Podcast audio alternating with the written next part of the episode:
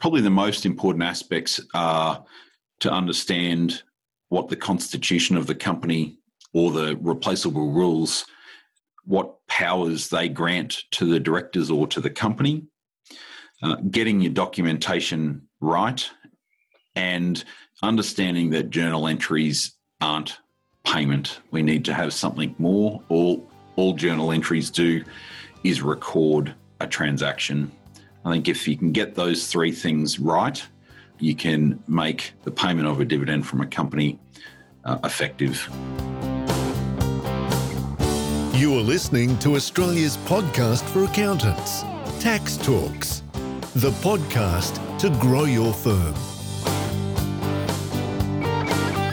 Welcome to episode 262 of Tax Talks. This is Heide Robson, and thank you to Class for sponsoring this episode. Over the last two episodes, we looked at Division 7a dividends and the issue of timing in general and Section 109T in particular. So these are specific issues around declaring and booking a dividend. But in this episode, let's look at the general rules around declaring a dividend. Let's go through the five steps it takes to declare a dividend. Here's Paul Mackenroth of Cleary Hoare in Brisbane with more. There's a number of, uh, I guess, a number of steps that need to be taken by company directors in order to determine the payment of a dividend. I kind of always start at the constitution. So, what does the constitution of the company say? If there is a constitution, otherwise, we might look at the Corporations Act for the replaceable rules. And that's really a good place to start um, because that will tell us how the company can declare a dividend, whether that is by the directors declaring a dividend, or in some of the older constitutions, uh, the company in general meeting was the party to actually declare a dividend. Uh, so it's important, I think, to start at the Constitution, have a read of that, and and understand the process. How are the replaceable rules different to the average Constitution when it comes to the declaring of dividends? Sure. So there's a replaceable rule in section 254 capital U, uh, which allows the directors to determine the amount of a dividend. And they can obviously fix the uh, amount of the dividend, the time for payment, and the method of payment. So there is a replaceable rule there that allows the directors to do it. Uh, obviously, if you have a constitution that pushes aside the replaceable rules, you would need to read uh, the constitution to determine the power if you only have replaceable rules, and of course you only have one or the other, you can't have replaceable rules and a constitution. Although you could, because a constitution could might not cover a certain area, and then of course the replaceable rules come in again as a default. Correct? So yes. You could actually have both. You could have replaceable rules for some areas and a constitution for other areas if your constitution has gaps. In theory, that's right. Most constitutions, however, are fairly comprehensive. We'll, yeah, we'll we'll say the replaceable rules don't apply. But now, if we only have replaceable rules, then only the directors can declare a dividend, not the shareholders, correct? Yes, that's right. And then the Constitution can override that and can give the power of declaring a dividend to the shareholders or vested in the directors, whatever they decide to do, correct? Yeah, that's right. And and like I said, a lot of the older constitutions had that power vested in the shareholders, um, whereas more modern times we've we've vested that power in the directors. So the first step is read the deed. Yeah, absolutely. I mean, there's no difference here between a trust deed and uh, and a constitution. Effectively, both are the rules of your structure. So you need to understand what the rules say about whatever power you're you're seeking to uh, utilize. Uh, so read read the constitution and understand how to do it. The next step then is obviously determining are we able to pay a dividend, and the Corporations Act has Section 245, capital T, uh, which outlines the, the test to be applied as to whether a company can pay a dividend. And what that what that section deals with, it says that a company m- must not pay a dividend unless its assets exceed its liabilities before the dividend is declared, and the excess is enough to allow for the payment of that dividend. The next step is that the payment of the dividend must be fair and reasonable to the company's shareholders as a whole, and the payment of the dividend mustn't materially prejudice the company's ability to pay its creditors. That's a three pronged test in the Corporations Act. Now, that, that section is a relatively new section and it replaced, I guess, the older view that a dividend can only be paid from profits of the company. Now, many commentators argue that both tests now still apply. And I, I think that that obviously is true, but uh, where the wording of that comes from to me is from the actual Tax Act. So when you look at the Tax Act, it says a dividend is paid uh, or is a distribution from profits of the company. So even though we have a new test in Section 245T, we still have to ensure that we're tracing our dividend from profits of the company.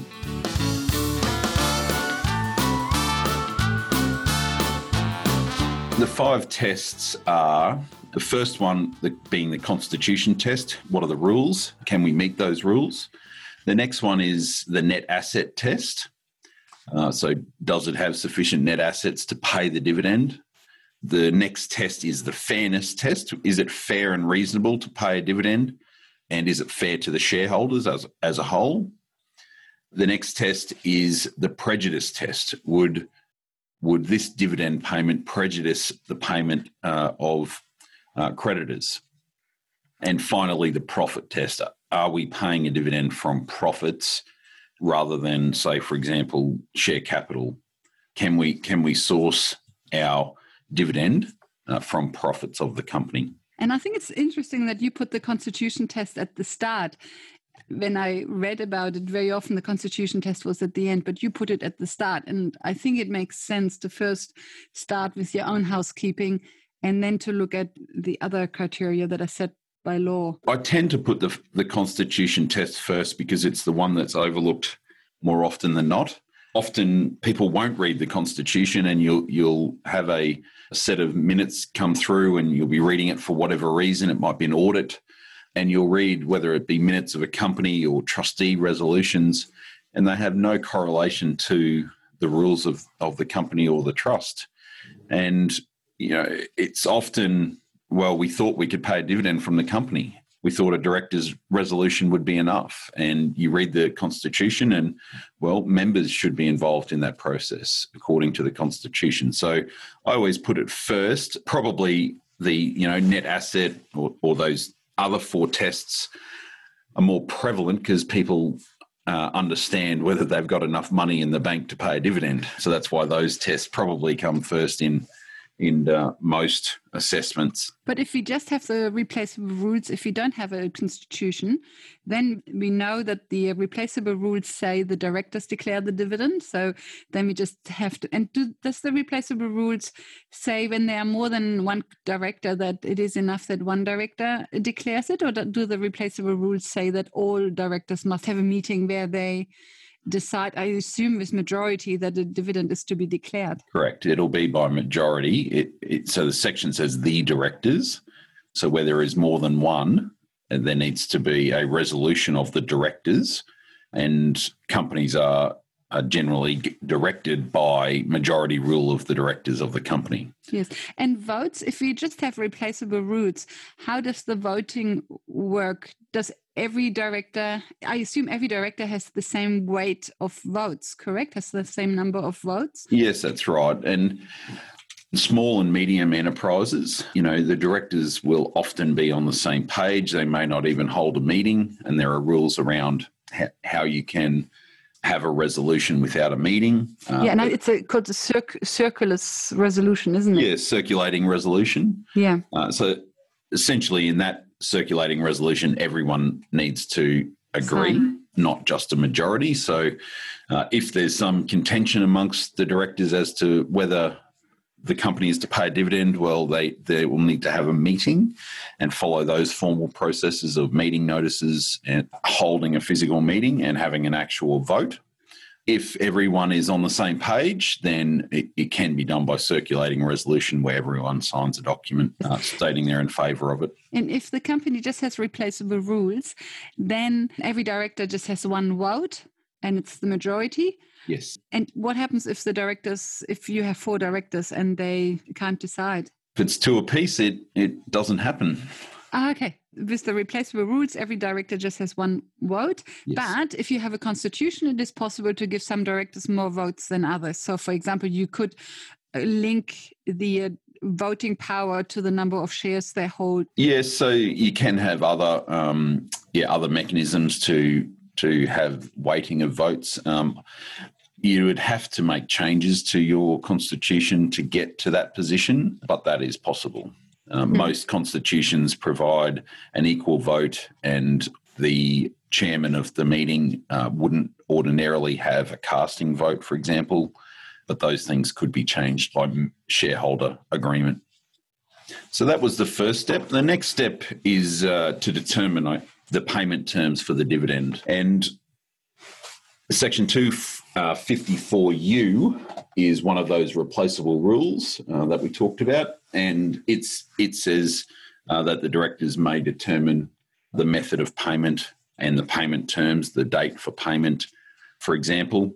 And constitutions uh, of companies will say very similar uh, things to the replaceable rules.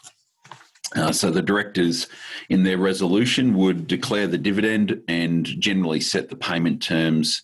That might be left open to perhaps the secretary to determine, but often it will be determined by the directors as to when a payment would be made. And what's this distinction between determined to be paid and actually declared? Do most companies determine to pay or actually declare dividend? Generally, the way I would write a dividend resolution would be that the company declares a dividend. That basically means that the dividend is declared and becomes due on the day of the meeting, I assume. So uh, there's a, a section in the Corporations Act which talks about when a dividend becomes a debt of the company.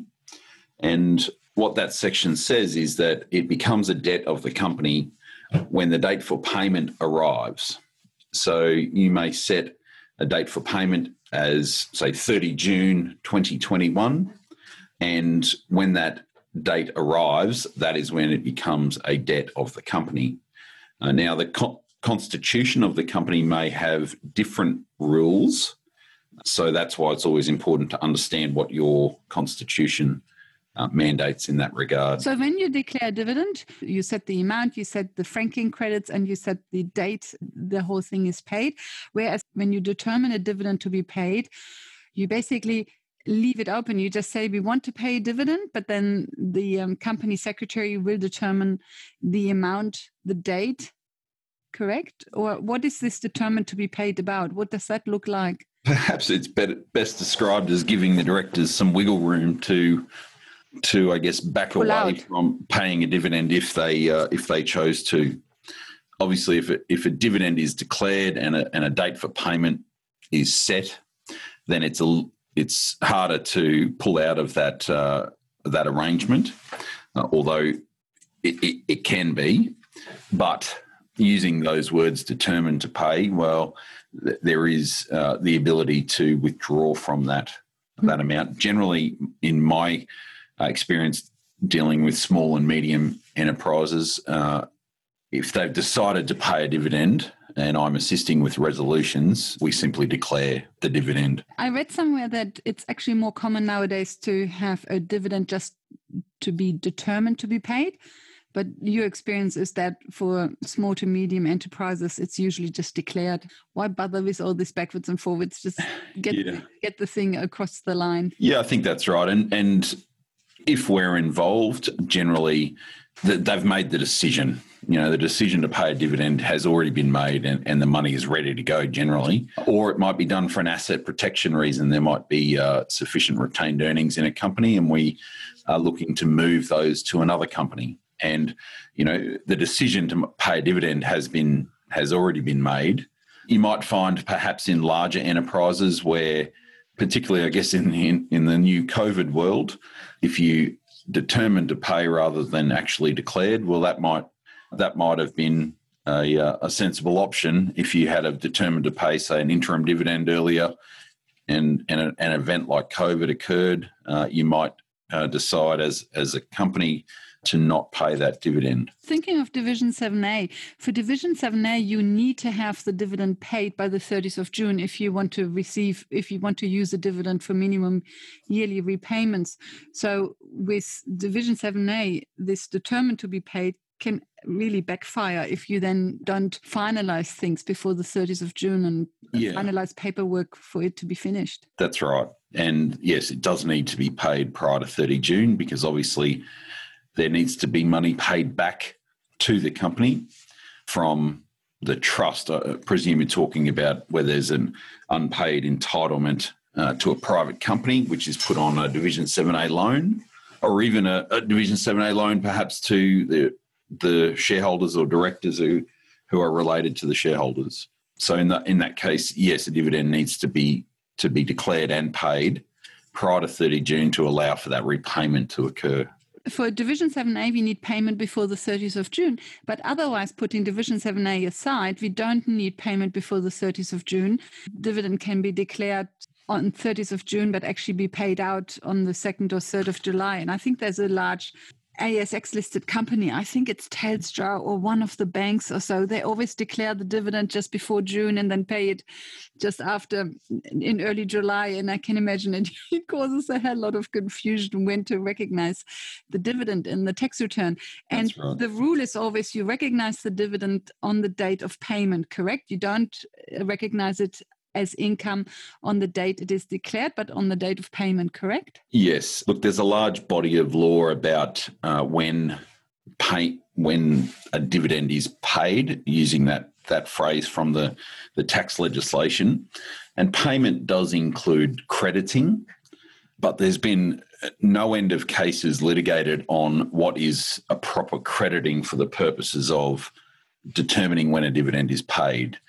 And frankly, for small and medium enterprises, they don't want to get into that sort of dispute. So uh, the answer is if you want the dividend to be declared in a particular year, it should be paid in that year, paid physically. If you want the income from the dividend in a particular year, then pay it in that year. That's right. Yep, absolutely. Um, it may be that uh, taking your Telstra example, Telstra have determined how a proper crediting occurs in their books, and therefore uh, that dividend is technically paid in the earlier year.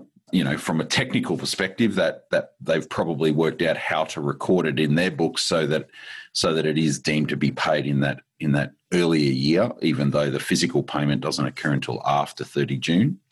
For most private business, they don't want to get into that territory where they're having dispute about it, so just pay the money.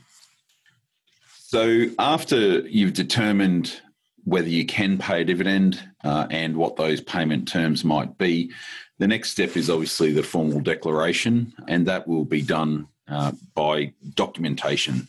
Most small, medium enterprises will have their accountant prepare these up, and they'll often take the form of minutes of a meeting. Generally, is probably uh, more the case than than a, a director's resolution, for example. But either either would work.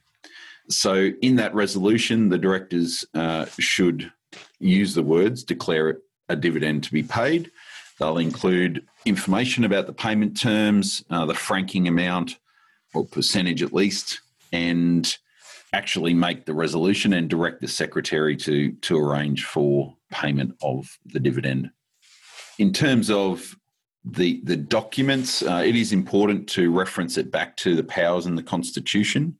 Oftentimes, those things are overlooked. Uh, in my experience, generally, it's okay uh, if those things are not referenced, but best practice is to at least reference well, what are the powers of the of the directors to make to declare a dividend, because that will tell you if there's some other rule in there that might catch you out. For example, um, that you have to put it to a meeting of members I assume you you put that into the director minutes or the director resolution that you say the company is incorporated in such and such state is, is subject to the replaceable rules or a constitution and the directors are empowered by section x of the constitution or section i assume 245t or um, better don't quote the section, or, or, are entitled by the replaceable rules to declare dividend. Would you? Is that what you would say? Yeah, that's right. I, I would usually reference um, the power in the in the constitution or the replaceable rules to pay a dividend. I then usually reference section two four five T, which is at least three of uh, those five tests. So the net asset test, fairness test, and prejudice test. So I would reference that and say, well, the, the directors have uh, made an assessment under Section 245T and believe that the company has assets that exceeds its liabilities even after paying the dividend. It's fair and reasonable to the shareholders as a whole, and the payment doesn't materially prejudice the company's ability to pay its creditors.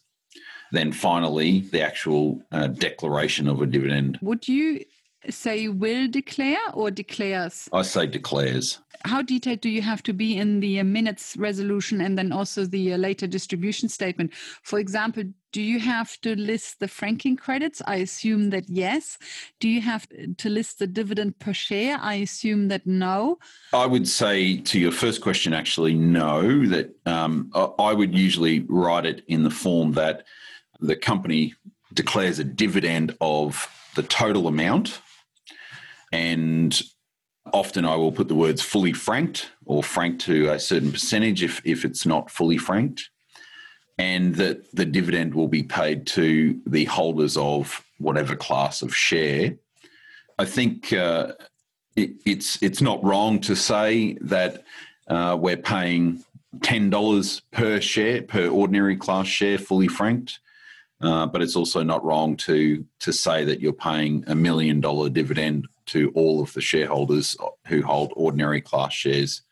Yes. Uh, I think if you just make the language reasonable, everyone will understand what that dividend is actually declaring. We just yes. need to make it non ambiguous. Do you think it's still safe enough to say fully franked? Because then the question arises is it a base rate entity or, or not? And that might not always be clear cut. Hence, do you think it's okay to just say fully franked?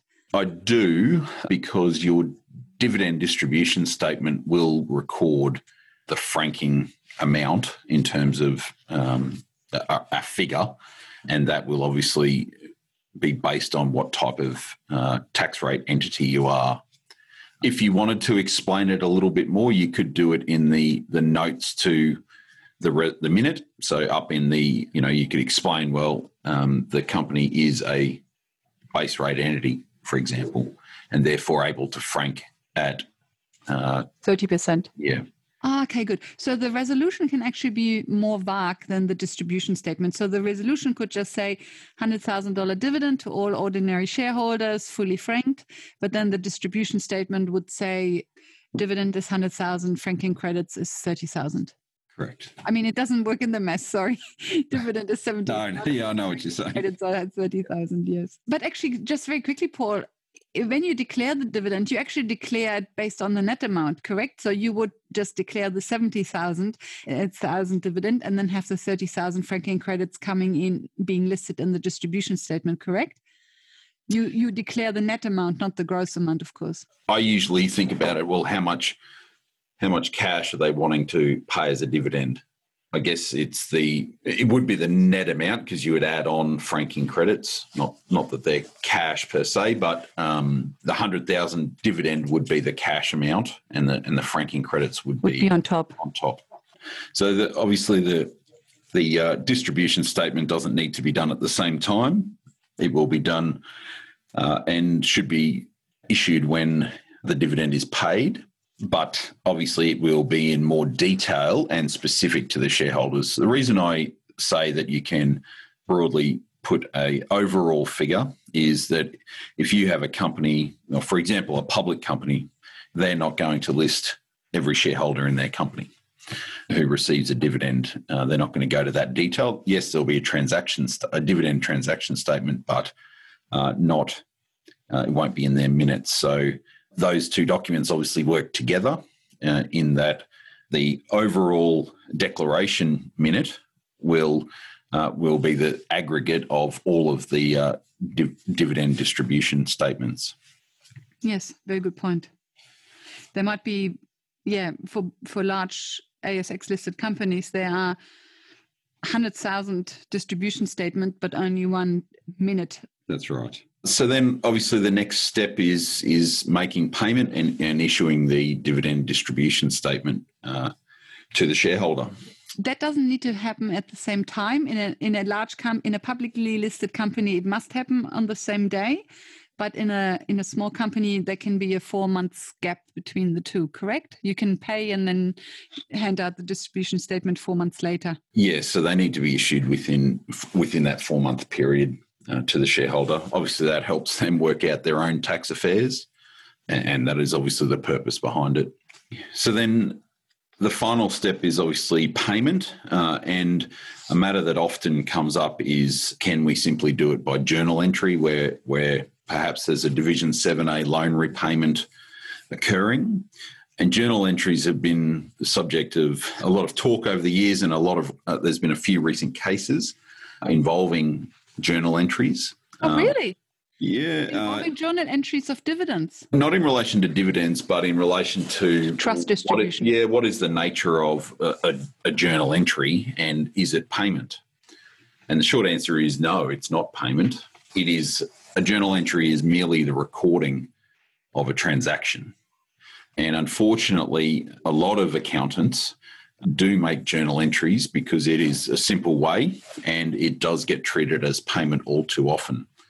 There was a, a case recently, and uh, the name escapes me at the moment. It was about whether certain journal entries uh, were sufficient uh, to make uh, a person presently entitled to a trust was asset. That, was that Bamford?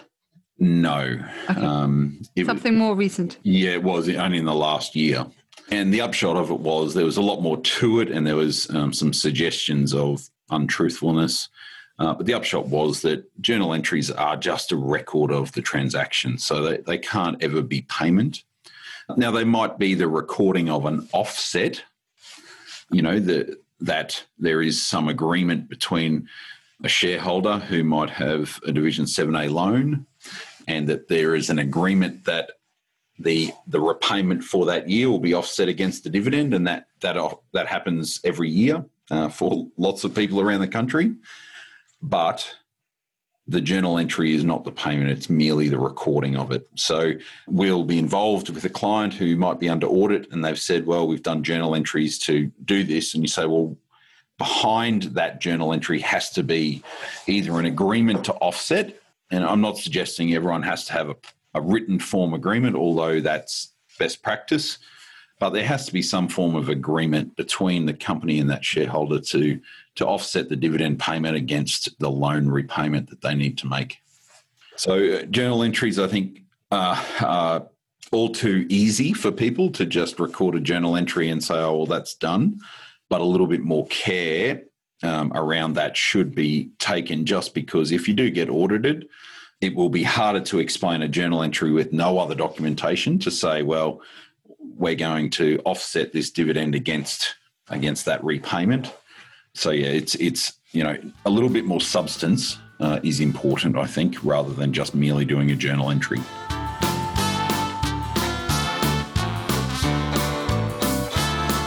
Does a director resolution always have to be in writing? Look, it should be, but it doesn't uh, doesn't technically have to be, but there is a section in the Corporations Act which says that if there is a resolution made by directors, it needs to be minuted in the minute book within one month of the resolution.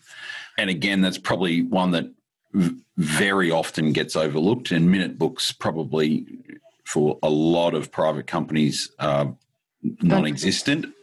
However, that's why it actually is really important to record your resolutions in writing for, for those really important items, such as paying a dividend. And the minute book is another word for company register, correct? Well, no, it's it's more than that. I mean, the company register will contain the minute book if if that.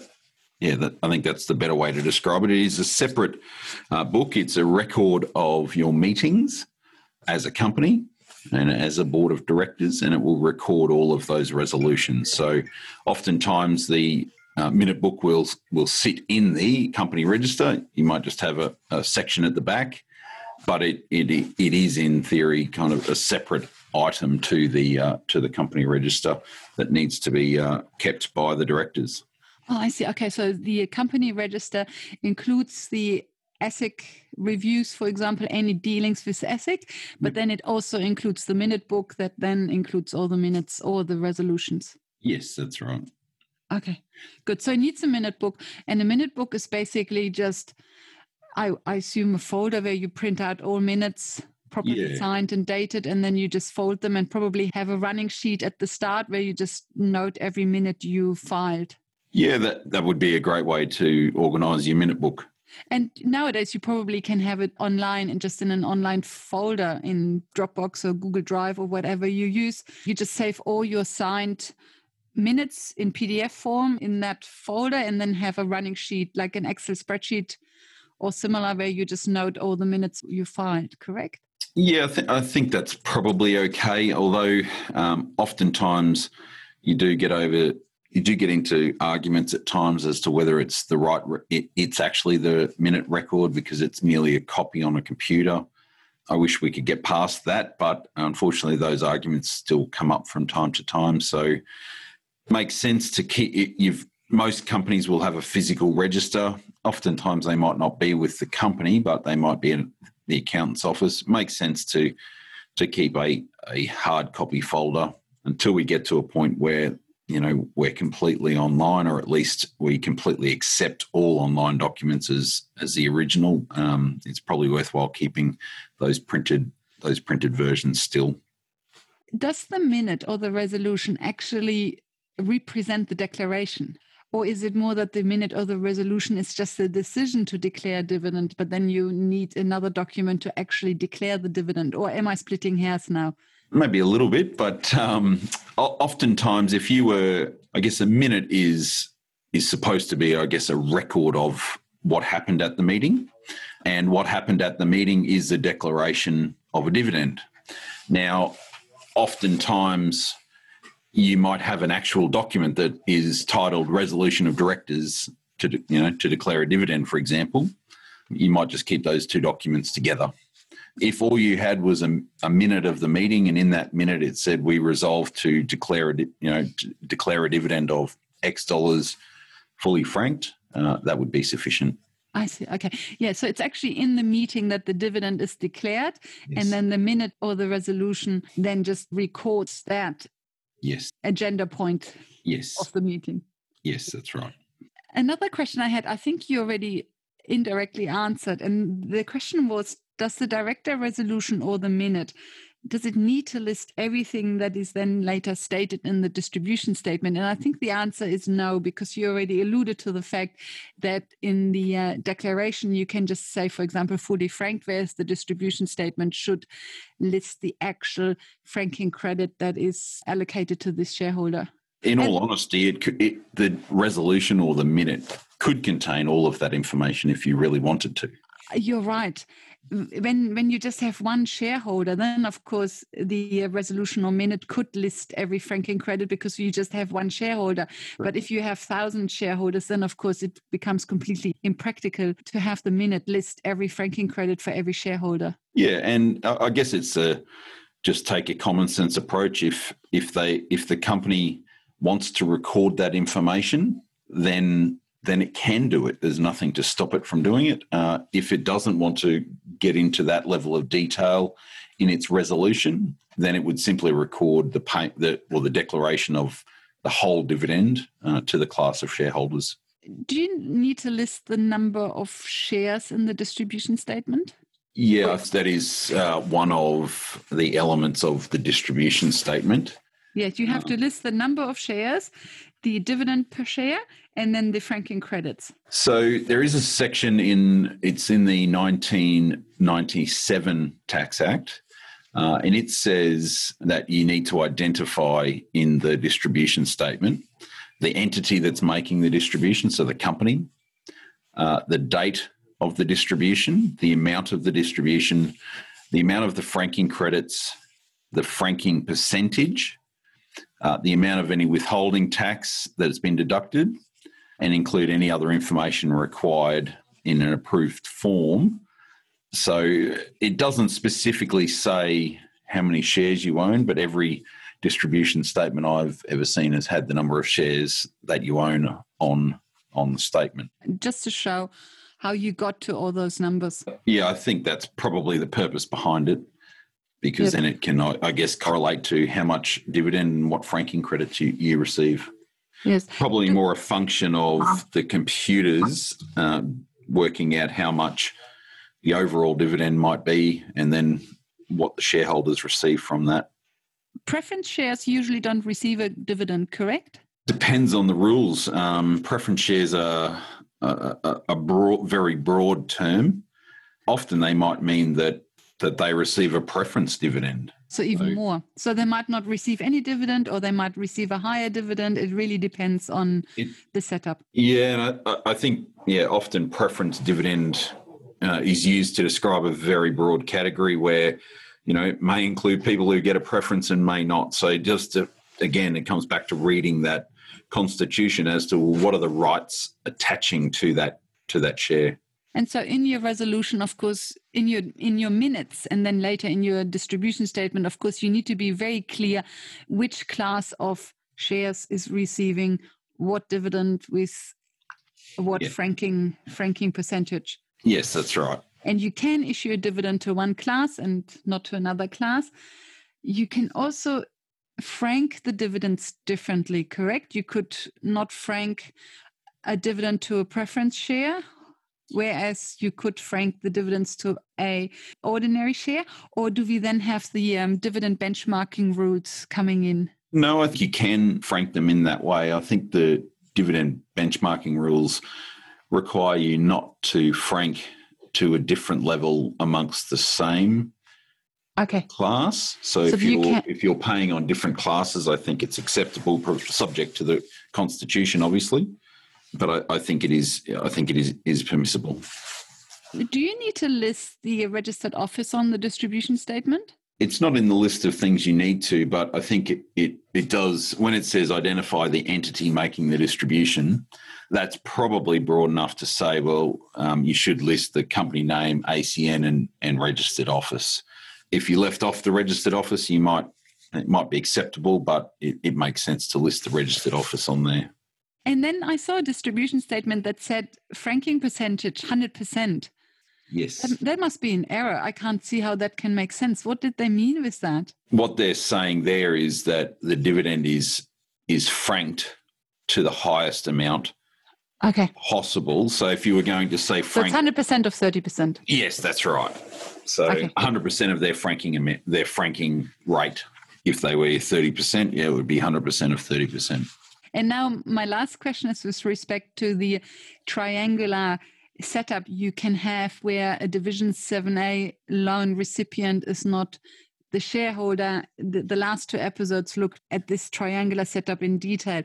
And so, just one quick question regarding this How do you document an individual making a capital contribution? To a trust. So the dividend is paid to the individual, and now you need to document that the individual contributes the dividend to the trust so that the trust can legally valid make a minimum yearly repayment from this dividend. Yeah, so uh, the way I often describe it is to treat it uh, as if it's, I guess, an accretion to the trust capital, like the settlement sum. So, how you would record the settlement sum. And how do you? Good question. That's uh, one more for the accountants. Uh, I don't always understand the double-sided accounting. Ah, I see. Ah, you you version. in the accounting entry.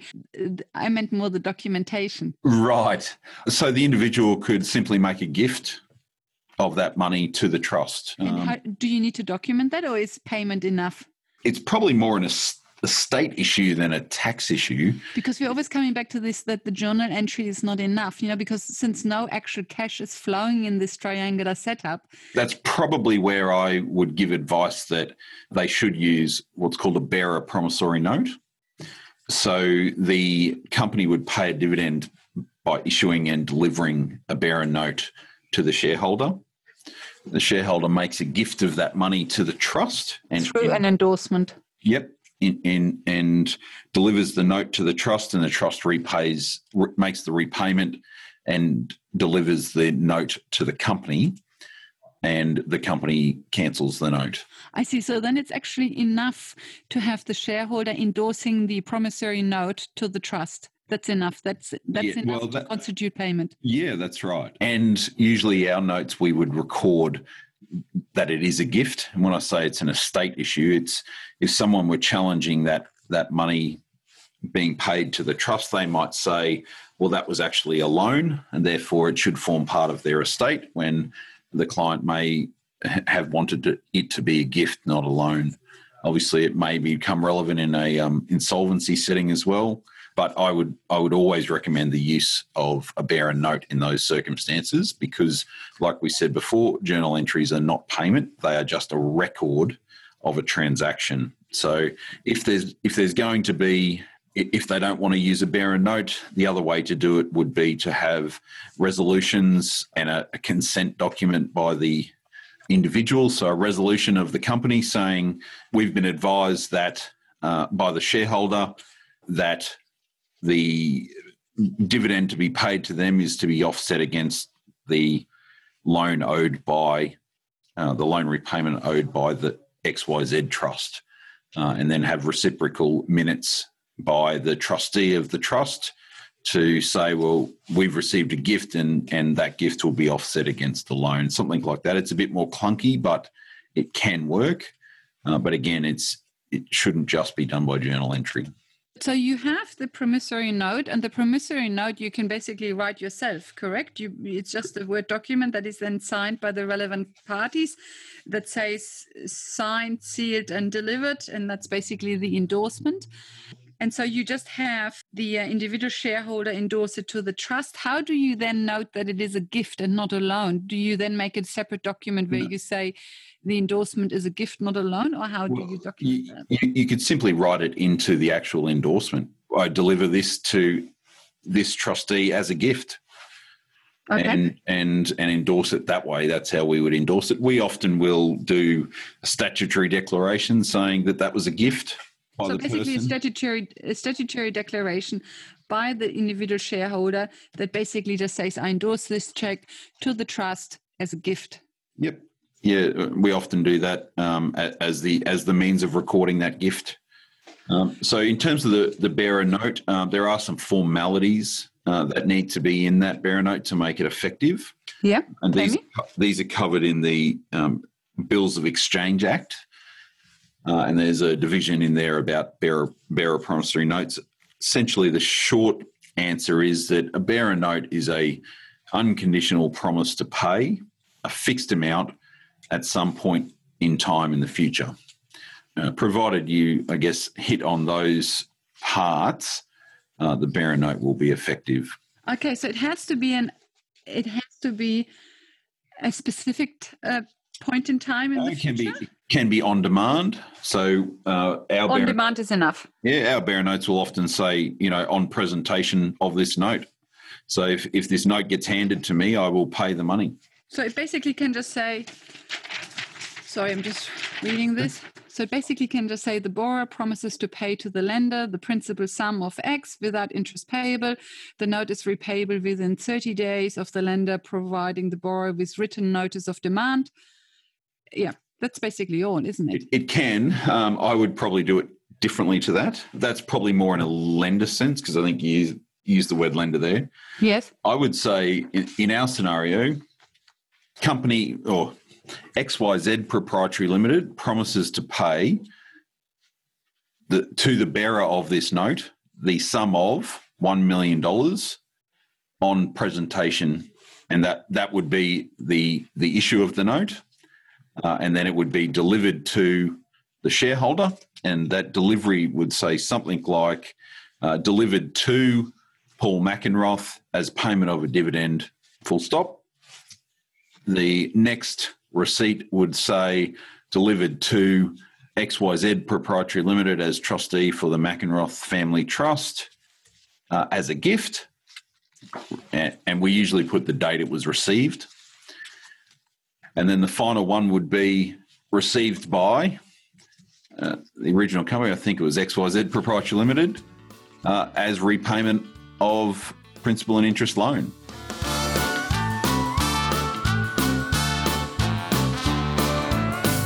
So I think in closing, probably the most important aspects are to understand what the constitution of the company uh, or the replaceable rules, what powers they grant to the directors or to the company, uh, getting your documentation right, and understanding that journal entries aren't payment. We need to have something more. All all journal entries do is record a transaction.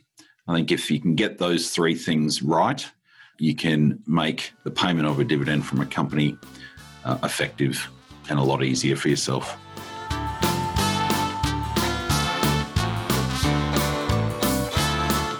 Welcome back. So, to declare a dividend, you need to go through five steps. You start with whether the company is even in a position to declare dividend. So, you check whether the company has sufficient net assets and profits, the dividend is fair and reasonable to shareholders, and does not prejudice creditors, and the company's constitution is met. Then you set the payment terms, how much and when. Then you declare the dividend, and you do this in a directors' meeting or in a resolution when it's just due. This meeting must take place before the dividend is actually paid out, and this timing, of course, is very important, as discussed in the last two episodes. Then you need to document the dividend, and these minutes must be noted in the company's register. And then at the end, the dividend is paid out or recorded through a journal entry. So these are the five steps to declare a dividend. In the next episode, episode 263, Andrew Henshaw of Velocity Legal in Sydney will talk about the need to retire when you want to claim the 15 year exemption. And Andrew will tell you how to claim the 15 year exemption, even if you don't retire.